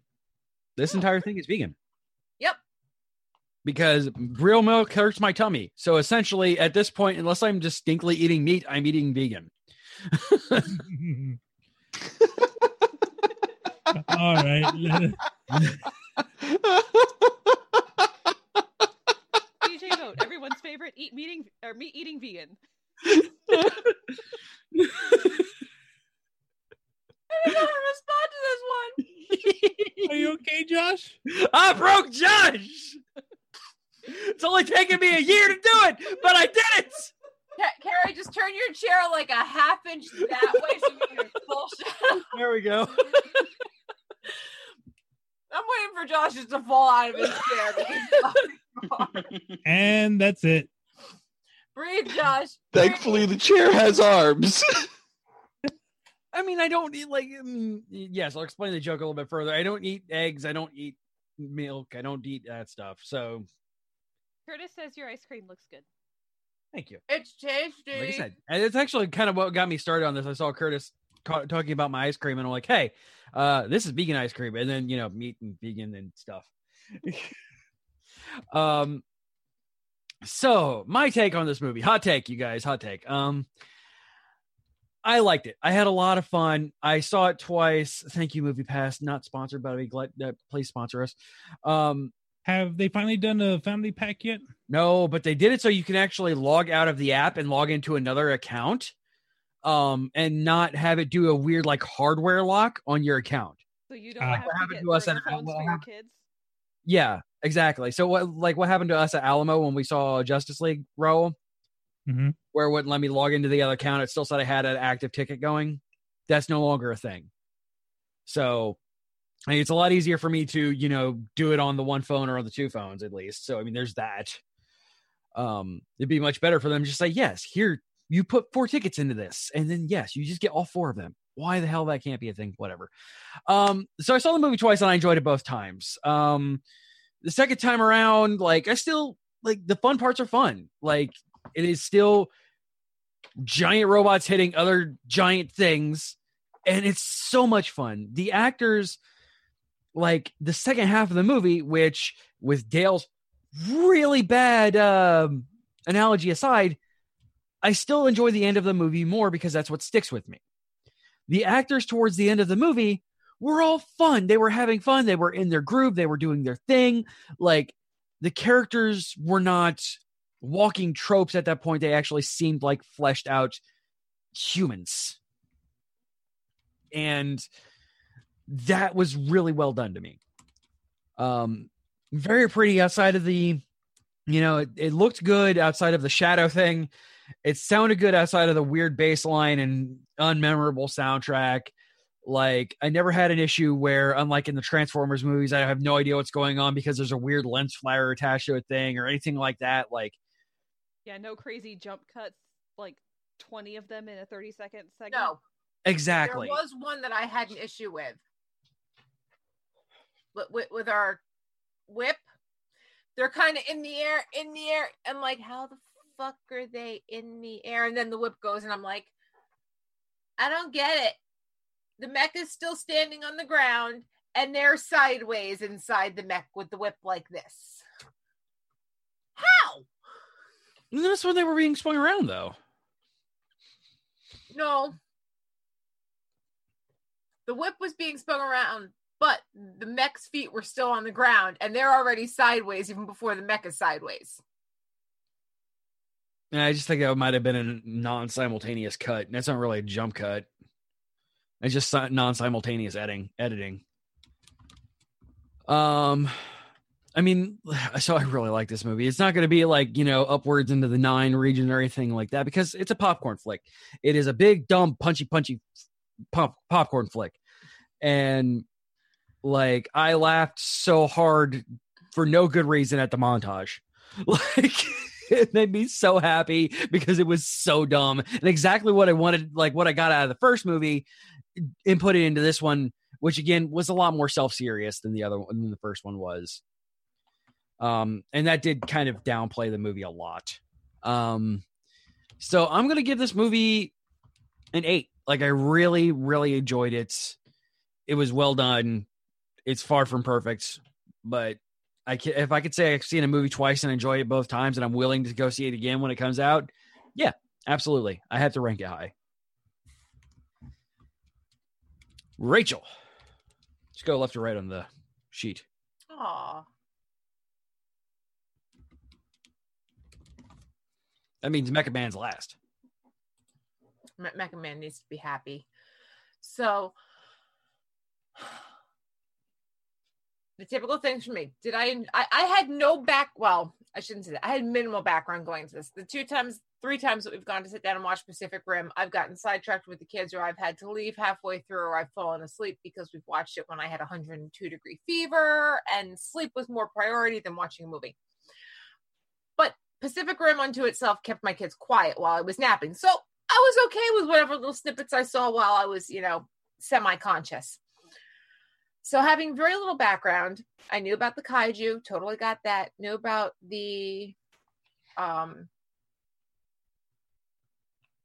alien race that was Precursors. controlling them.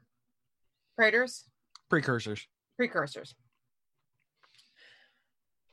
Kind of knew the story about how the world was saved. Didn't quite get the whole thing because there was huge gaps because fever and napping and leaving and kids. So going into this, I had very I had very basic knowledge. The fact that they fill you in on that knowledge, at least what's important for it in the first eight minutes of the movie, they kind of give you the rundown of hey, boom, boom, boom, boom, boom, boom, boom. Okay. Thank you for, you know, telling me all about Pacific Rim. Do I really have to go back and watch it?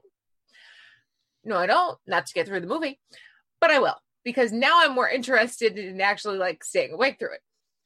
So I have to figure out where the hell I can get it streaming, but that's beside the point. Josh and Carrie's. Josh, Josh and Carrie has movie. I have it on Blu-ray. The box is a Gipsy Danger. How does it surprise you, Rachel? This doesn't surprise me. At least it shouldn't. So, in order for me to enjoy a movie, especially if it's one that my kids are going to watch with me, it needs to keep them silent. And it also helped that we had two seats and then they were sitting in front of us in the two seats in front of us in our theater. like swirling next to me. But even with that, it kept my attention. Shut my kids up. It was enjoyable because it you was say that with all love and care, right? totally. Yes. When would I say anything about my children without love and care? Ask CJ about him escorting our daughter out of Publix today. I had fun with it. I got to go in there with an open mind and be mindless. Unfortunately, me being mindless got me hooked into the movie, which it was that when certain things happened, I was like hitting CJ going, Oh my god, oh my god, oh my god, oh my god. And he got quite annoyed with me at one point, which is fine, which makes it even better because I got to annoy the hell out of CJ on something. So I enjoyed it. I got peace and quiet without my kids at my butt because they were enjoying it. It explained any holes that might have been there that were in closed up in the previous movie that gave me the reasons why this had to happen in this movie. I love our young female. She reminds me way too much of my daughter. She's a smart ass, but she's smart. And they gave her a backstory that made her even more endearing once you got to see what she's been through. Absolutely love, love Pentecost. Clint Eastwood's son, eh. He was a necessary part of the movie. Annoyed with the death of our friend, should not have refrigerated her. Kind of understand why they did. Kind of wish they didn't because there was already a seed planted there for him to do what he was doing already. Yeah, there were other ways to get where they needed to go. Yeah. I, I understand the quick guttural punch though as to why they did that because it would have if they had gone one of the other routes it would have dragged the movie out a whole lot longer could have been good could have really sucked that being said i kind of wish they had you know given that extra 10 minutes onto the movie to get him there without killing this person because it annoys me when they do that and again i don't have the back knowledge of what happened in the first movie if she was part of it or what the case is i'm assuming based on what you've said carrie that she was a very intricate part in the first movie She was the main character. Okay. White So, guy I was will have billed to as go the main character, but she was the main character. Okay. So when when I look at all of that, if I once I get the background knowledge, this would probably change. But I'm looking at like a nine because I Boom. really thoroughly enjoyed it, and I could see where they could do another one. I could see little holes here and there, like you know, we, we know Alice is still out there. Well, so it leaves a uh, whole big wide door open for another one if they wanted to do that. Do I kind of hope Del Toro comes back? I love the way he develops characters, but this actually worked for me. Uh, other than, you know, quite a few stereotypes, which you kind of have to giggle at some of them, like, you know, telling big, tall, blonde Russian girl to kiss my ass in Russian. Yeah, I Mini think Zarya. he he pulled off a uh, big fat Greek wedding on that one. Yes. Yeah. and you know it's the asian dude that precipitates that because it's like oh I'll teach you some it's all, I, I, I got you covered and it's like oh shit what's he gonna do Yeah. Exactly what you'd expect. yep. Yep. and that's exactly what i did or what he did so i enjoyed it i was happy i liked the movie and it's made me want to go back and watch the first one because i want to see you know what holes I have in the knowledge. A- And, you know, like I said, it might change where my Tito goes ha- had I seen the first one prior to this one, but I had fun with it. It made me forget two and a half hours in my day. It was great for me. Le- legit. Raul. All right. So, right off the bat, would I recommend someone else to watch this movie? Yes. Okay. Right there, you know it's going to be a plus five. Uh, characters could have used a bit more development. It kind of felt this should have been a series because it felt no Siri, no. Siri, I approve. it did let's see you can tell it got a lot of um inspiration which they've i think they've said it from the old school um anime it felt very anime-ish Oh yeah. and and, and power rangers super sentai all that stuff gundam yes um but I mean the characters. I wish we had more time with the characters. I, I wish they would have. I mean, the only two main, uh, the main two females of the uh, pilots, we got that one of them was raised pretty much from birth to be a pilot. She had like that.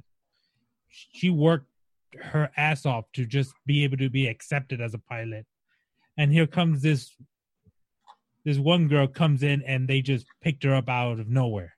Yeah, Zarya and Tracer, by the way. Yes. and then um you got the Russian girl who's like been there Vic. and and she's like bigger is always better and then she gets her ass handed to her. By Tracer, yes. Yeah. um robot fights were were great.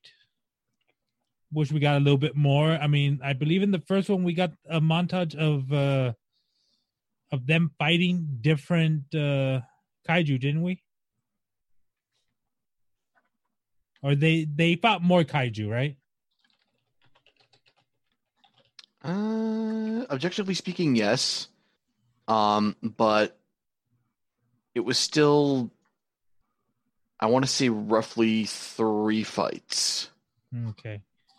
Um so was okay. Um but yeah, I'm going to have to give this movie a 7.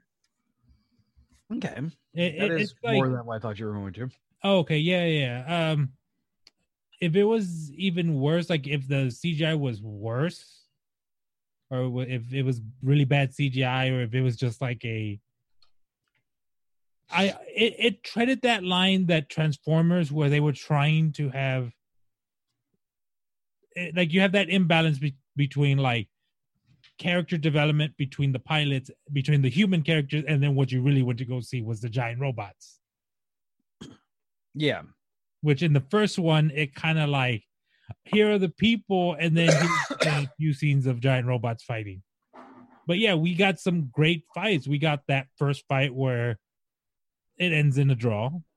He got his ass kicked. The the second one they come back and So I think there might have actually been more fights in this one. Because you had the fights with um you know, Death Side six six six underscore Sephiroth. Well, that and Oh. that's part of part of the difference in tone, is what we were talking about with Guillermo del Toro focusing on the people and the story, and it happens to have giant robots in it.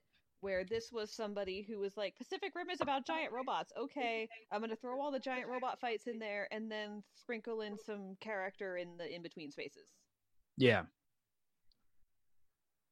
uh but yeah that's uh my take on it so it's it's a good watch um be prepared for some loud noises because the bass is a little off i mean like the Aggressive. theaters- yes aggressive yes um And your ass vibrating because the chairs are vibrating because of the loud vibration. Yeah. yeah uh Sorry, when the robots were lifting off, my ass was shaking because the chair was shaking underneath me. I'm like, oh. what? Whoa, whoa, no. Yeah, well, well, the theater that that I went to because I couldn't make it to the draft house, um, their soundproofing ain't the greatest. so every time there was like a quiet moment, You heard Peter Rabbit from the theater next door. uh, yeah. They're Sherlock Sherlock Gnomes. Gnomes. Yeah. Sherlock Gnomes. Oh, So, would I recommend this movie to somebody else? Yes, absolutely. Hands down, I'm recommending it to our listeners now. Um, to say, was I entertained? Yes, I had a lot of fun in this movie. Treatment of women in the movie? Amara is brilliant. I love seeing a young, upcoming, self taught female engineer.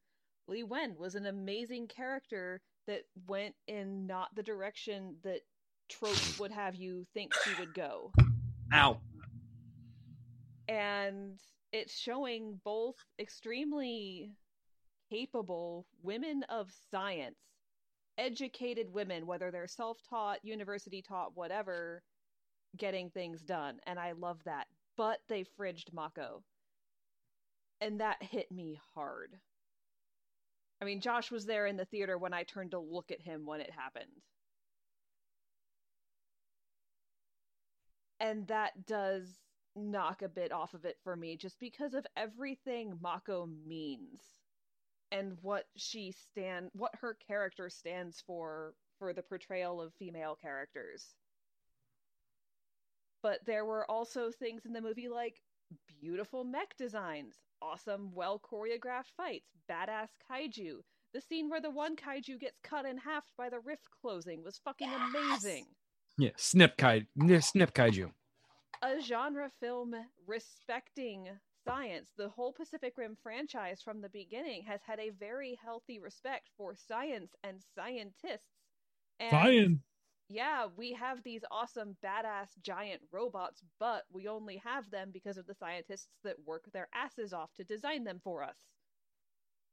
And it's nice to see the the fighters not disrespecting the scientists because oh you're not in the field what do you know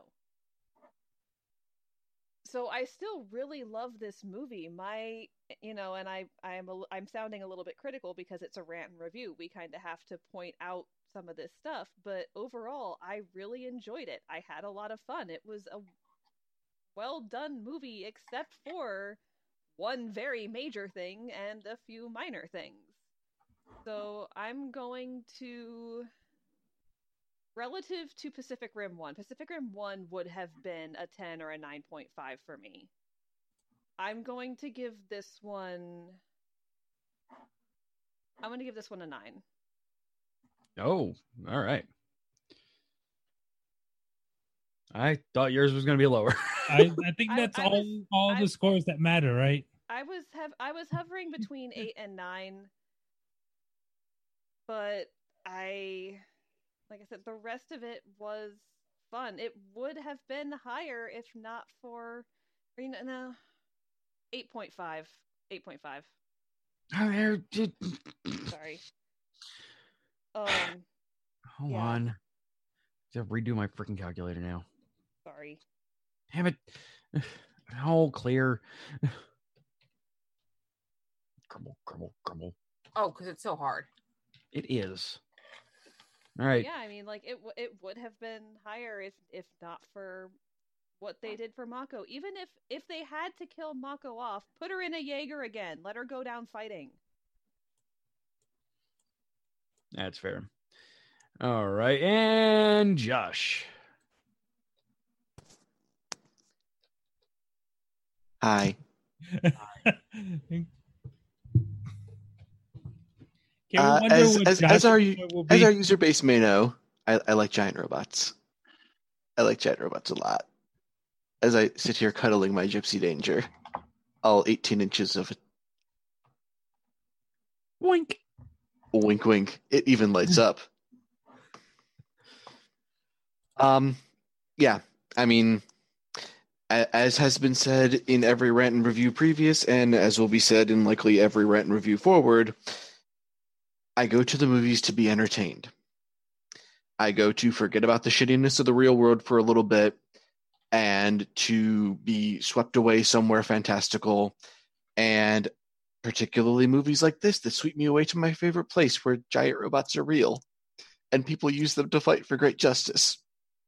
And there are rocket punches and laser cannons and giant wrecking balls with serrated teeth on them and gravity slings. It's my happy place. For all their, you know, gigantic weapons of mass destruction, basically. Giant robots make my world a better place. And yeah, I was I was really entertained by this movie. It wasn't as chillingly awesome, like spine tinglingly great as the first one. And like I said in the the, the earlier part of the show, that's very clearly from the visibility and palpability of where Guillermo del Toro's influence stopped. And what I love to see this movie as you know del toro envi- envisioned it? Absolutely. It would undoubtedly be as fantastic as the original pacific rim if not better. But unfortunately he stepped away to do something more important to him and it, it apparently has done very well for him and i can't begrudge him that um but yeah i got what i wanted to go see. I got to see giant robots beating the shit out of alien monsters. It was fantastic. Some of the characters weren't amazing. We did have some sad trope pandering with Indian doctor and Asians in the ninja mac. Um, but I loved watching John Boyega barter Jaeger parts for Oreos and Captain Crunch. Damn hot sauce. And I loved watching him tell someone off about his fucking ice cream toppings. Um, he tops his ice cream like I do, by the way. Lots of whipped cream. Sprinkles, sprinkles, and more sprinkles. I wonder how much was that in the script and how much was him. Probably a lot him. Like that that, that scene definitely seems like it should have been it should have went a different way. Except for John Boyega doing his thing. Like Oh, He- he and use a scoop and, and get your dirty hands out of the uh the the jar of sprinkles. Do, do you want to know how badly I twitched when he started licking ice cream off the freaking ice cream scoop? And I'm like, you better not put that back in there. I looked at TJ. I said, "So help me God, he's gonna put it back in there, and I'm gonna jump through my freaking roof here." But uh, didn't yeah, know if you put it back in there, lucky. Everything about the movie other than the you know the gigantic sticking point that Carrie pointed out was fantastic. And I mean the mech designs were great, the weapons were fantastic, the fights were fun. The the Jaegers were, you know, Jaegery, the kaijus were gigantic monstrosities that needed to be destroyed for the good of the world. And again, they, they finished it with a rocket punch. I just Hell of a rocket punch. makes me so happy because it's one of the most quintessential super robot fighting moves. One of these years, uh, one of these uh, movies, they'll be able to keep the same uh, mascot robot over two of them. right? Uh, so yeah, I mean, unsurprisingly, this one gets a 9.5 out of me. It's it's not perfect, but it is it's still what I went to the movies to see. It leads us with a 8.4, by the way. Very solid. Very, very solid. Uh Last Jedi only got an 8.93. So I mean, there is that. Um there we go. So um what would you think of this? Uh what, what do you think of what we described the movie as? Brandt? I mean, exactly kind of what I thought it was going to be. Like a big old popcorn, like fun movie yeah. with not a lot of depth. But it seems to even, yeah, keep the depth shallow with the way she was describing it with uh, still just a bunch of dudes being dudes mostly. But there's a lot of there's strong women in it, but they're not the they don't seem to still be the one who pushed the story forward. Even if in the first one it's about uh Mako, it's still Charlie Hunnam that's kind of the star of it, sort of like he's the one pushing everything and like proceeding the story. Anyway, I'm gonna see it. I'm gonna see it soon. Lady. I also have MoviePass. I love MoviePass. Yeah. Oh yes, Oh good. Oh my god. we have This seen week- some really dumb movies with Movie Thi- Pass lately. This week we have seen Pacific Rim twice and Sherlock Gnomes. So like Oh, I'm like, I would never You did see? Yeah, we have seen yeah, we Sherlock legit Gnome? went and saw Sherlock Gnome. was it for the kids? Oh yeah, Oh yeah, definitely. It's it's a dumb movie. It's fun. It's it's full of puns and adult humor, like any good child show is. Uh, so you enjoyed it as well. Yeah, absolutely. Like honestly, like s- uh, it would. It's side, worth. side It's, away from Pacific Rim. We like we didn't want to like Nomeo and Juliet. We ended up really liking it, and because of all the puns. much as I want to Like- hate so much of what they've put out, I've liked it. Um. So yeah, once again, thank you so much, Brent, for coming on. I really appreciate it. Um. Yeah. You Make sure everybody in the TJ. everybody in the world go over to geek-io.net slash shy guy kick and get your amazing soon to be awesomely titled because i'm sure it will not just be chip tune album Kick some funds over to Professor Shy Guy so we can buy some new kicks. and also a better internet connection as dad's house Yeah. Make- Make a Hey, new it held up pretty well. or- or I'm not buying my dad an internet connection. Sorry, Dad. uh where would people be able to find you out on the internets Um, Twitter slash Professor Shy Guy is a good one. Uh, Instagram Professor Shy Guy at Professor Shy Guy. Facebook dot com slash Professor Shy Guy. But man, yeah, Twitter's kind of the best. That's where I'm. Po- if I think of stupid shit that is funny, that isn't me or music related, that's just where I post funny, what I think is funny stuff, as well as the occasional update. But it's not going to just be showering you with updates. But yeah, I mean Bandcamp. Just Google Professor Shy Guy, You and I'm on either most get- things. you will either get him or a guy from mario with glasses on Somebody's deviant art OC. yeah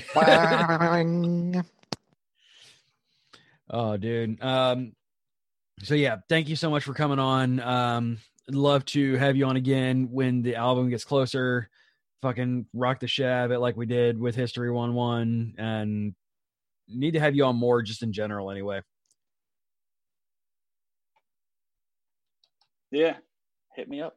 Absolutely. Uh, you can listen to the show live Thursdays at 10 p.m. Eastern, 7 p.m. Pacific, Fridays at 12 p.m. Australian Eastern Standard Time at twitch.tv slash geekio show. One second. Uh, freaking Florida just passed permanent daylight savings time, so this is going to get real complicated soon. Um, not quite because the uh, has to get approval from their Congress, but they will because states' rights and all that bullshit. It, it'll, it'll pass through Congress with no issue. So it means that you won't switch over. Correct. No, we won't, and it's stupid. Yeah, So that fallback means you're fallback no longer is a thing for us. So does that mean you're going to be two hours ahead?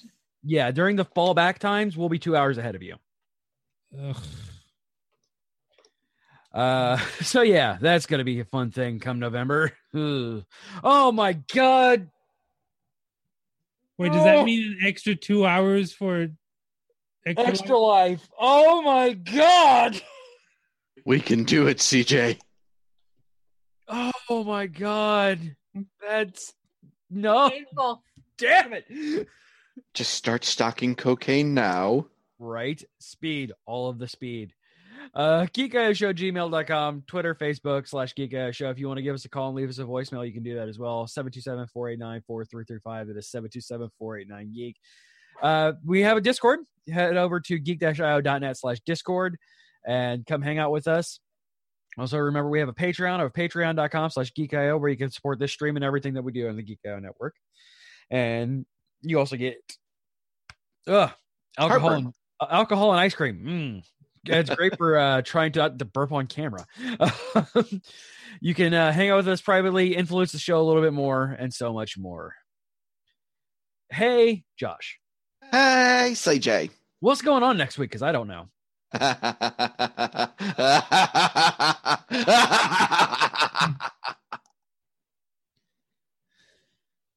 Next week on the Geek Guy So O Show, with CJ out at PAX East, the Runaways are lighting up the night. I mean, running the night. Normal shenanigans will commence. Oh no, there will be nothing normal about these shenanigans. Normal. These shenanigans will be epic.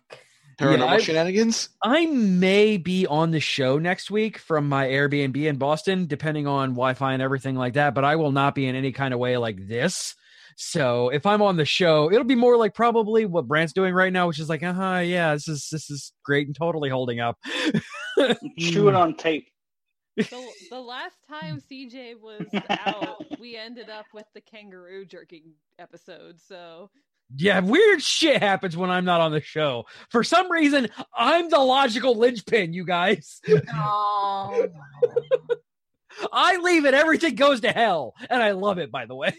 Uh, oh, we're gonna have Dale back next week, right? Yep, Dale's back. Um, so you know that's gonna be fun. Like I said- like I said, it might be- kids are that night. You'll have me. It might be Delbert and I uh, from an Airbnb. So, Oh my. oh, I, I've already told him I'm bringing my uh, my- I'm bringing my Pikachu Kiri Kiri Giri. So you know he'll cuddle up with Pikachu over at PAX East. Kigurumi. Yeah, that one. All right. Um, so do you guys want to know what went on this week? No, What never. I hate this week. the Geek Oh, okay. Oh. All right. so sounded so sad. we had some shit go down in uh, uh the mana pool. Yeah, we we did. did. The flames rage on and the tension rises higher than the smoke, which Rachel choked on. Yes. the players are in are in position and audience is at ready. The curtain draws and our show begins.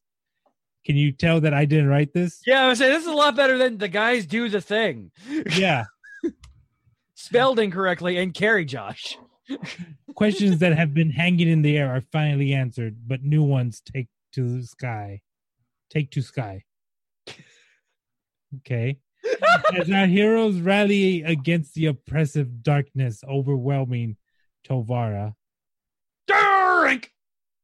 limits are reached, loyalties are tested. It's good.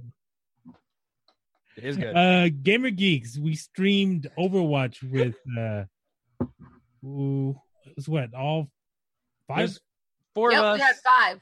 Yeah, we had Five. five uh, with a special sheep. Yeah, Sleep the Sheep. Uh let's see. Uh, Anime Otaku Show wrapped up Ancient Magus Bride. So many feels. All of the Holy shit. Um yeah, don't be afraid uh when you see like a 2 hour long uh uh audio file in your podcatchers.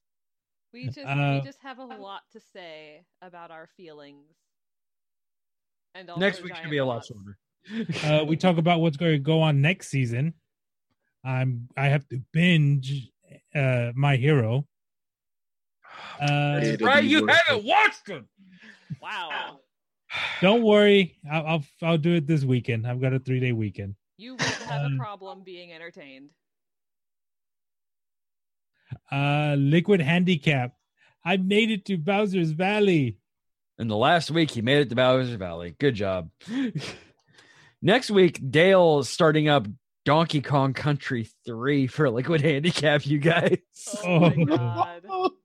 Minecart panic, minecart panic, minecart panic. What? I can't wait. Wait, If he thinks light rails are bad, wait, I thought Minecart Panic was the first one. newsflash: uh, if it's a Donkey Kong game, there's going to Yeah. be a minecart level. Yes. It's like ice stages in a Mega Man campaign, Mega Man game or Mario Or water, game. te- water temples and Legend of Zelda. Like, oh yeah, Water Buffalo showed up on Gamer Geeks too, um, which was great. And we discussed his new uh his new screen name, which is of course Water Ruffalo, and uh, him being on the uh, Age of Aquarius or whatever the hell we called it. uh, the Aquarium Wars of Aquarium Wars. Yes. Uh, I was gonna say the Age of Aquarius. That's like a, a song. It is a song, so uh, legally distinct but copyrighted or something. We have show titles. legally By going distinct. over to showbot.tv slash geekio or geekio.showbot.tv, you too could have been at, you. We've been adding stuff, and you can vote on it. And uh, and he does still doesn't have a certificate. I have to update that macro. So we have Every Kiss Begins with Jarred. Black and white to me. You're doing the robot dance. Big fucking weird nap. Walking through places and knocking random shit over. Isn't that just a bounce house? Leave my toppings alone. She looks like a hot mess. The world's best meat eating vegan. No Siri, no. And Zarya versus Tracer, the movie. Boop. Oh, one's SEO. eating and one's eating. Easting, Easting. Dale put Easting. The world's best meat easting vegan. Uh, happy East Eastering. Uh, people. oh wow, we have a three way tie. Oh my god, you guys. Uh deleting this real quick. What what's the three way tie? I get to break it. Uh, you're doing the robot dance. No Siri, no. And Zarya versus Tracer, the movie. I can't vote for robot dance. I'm trying to. Okay. Boop. All right, so that I one. kind of want no Siri, no. So now we have a two-way tie. Shy guy, you get to you get to be the sli- uh, No Siri, no. no Siri no is the winner. Woo! That was my favorite part. needs to be a series. No Siri, no. All right, guys. Thank you so much for hanging out with us. Really appreciate it. Brent, thank you so much for coming on, dude. It's always a blast. Yeah. Um, maybe see fun. you Dragon Con if you're gonna crash it again, because that'd be fucking rad. Mm, we'll see. Maybe, yeah. All right, dude. If I can find a good enough reason to get all the way over there. Uh, we'll we'll get we'll get you a reason. get get you a random ho- get you a random corner room for you to rock the hell out of again.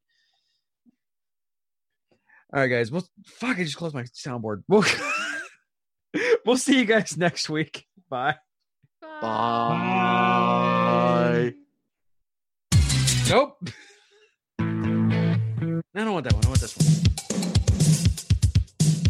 And I'm playing at the same time. Hope you've enjoyed this Geek.io Media Network production.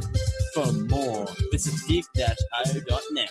Copyright 2018.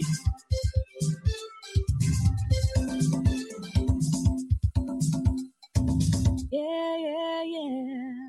Diamond Club hopes you have enjoyed this program.